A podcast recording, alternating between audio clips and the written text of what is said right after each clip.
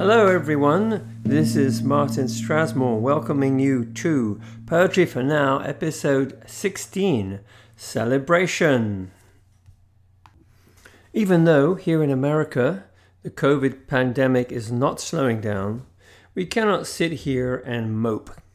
We need to get on with life in the best and safest ways possible, showing respect for ourselves and our communities. So, here are some of my musings on celebration at this particular time.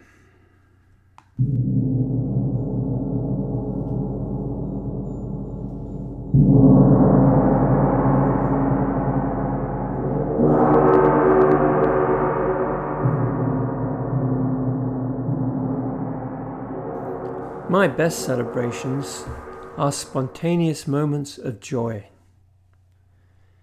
that explode because of unexpected greatness happening right then. When my heart fills with delight at that perfect harmony, at the perfect winning shot, at the surprising arrival of a loved one, at seeing an outstanding piece of art, at hearing music or a song that touches me deeply. Some celebrations honor great people who've changed our world for the better. Singing together, we are united.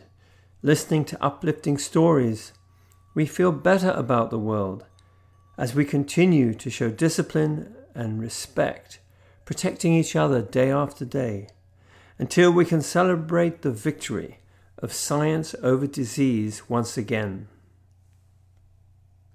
Find reasons to celebrate to uplift your spirit, to feel gratitude and love. Keep looking for the greatness. There are people to be celebrated. We don't need history to tell us. And look around at every moment. See the beauty of the passion flower. Smell the perfume of the jasmine, the smoky fragrance of Assam tea. Taste the sweetness in the perfectly ripe peach. Feel the crunchy crust of the hot baguette. Still, we have those special days birthdays, anniversaries, turning points, coming of age, graduations and confirmations, bar mitzvahs and bat mitzvahs, rites of passage, accomplishments at the end of effort, the delight of the unexpected.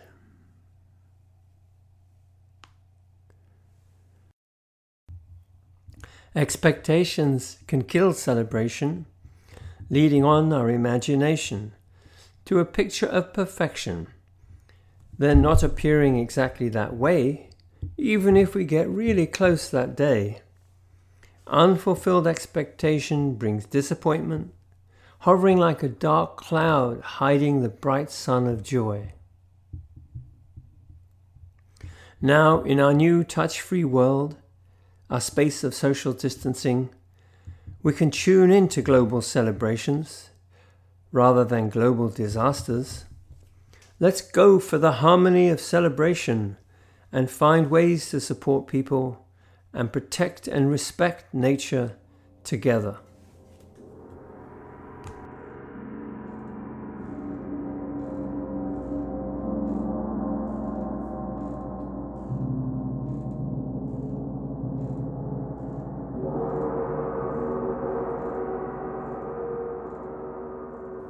The two biggest events to celebrate in our human life are birth and death.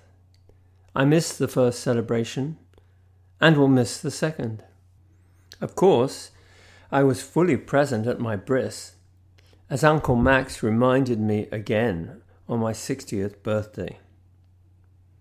However, in between, we can celebrate religious festivals that celebrate birthdays, like Christmas, historical events they give us long weekends, like Thanksgiving. A unique holiday, starting with turkeys and ending with their death. Thanksgiving has become important. It is our wedding anniversary. So the day I forget that, if I'm not dead yet, I'll probably be murdered.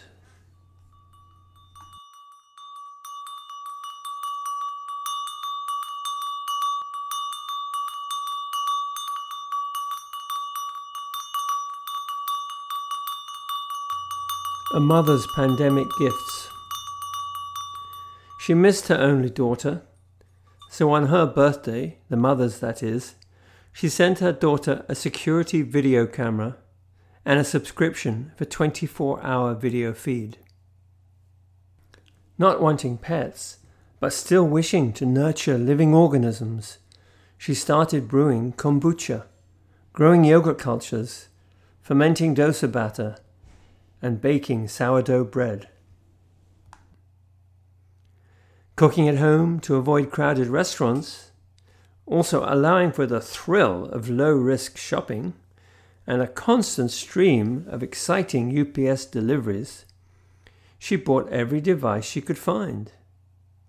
Amazing flexible food processors, ultra powerful smoothie makers, toasters that delivered flying toast, electric tea and coffee makers that sensed caffeine depletion air fat free fryers to take guilt out of French fries, waffle makers that reminded them of missed hotel breakfast buffets, ice cream makers, pasta makers, bread makers, bagel boilers, rice cookers.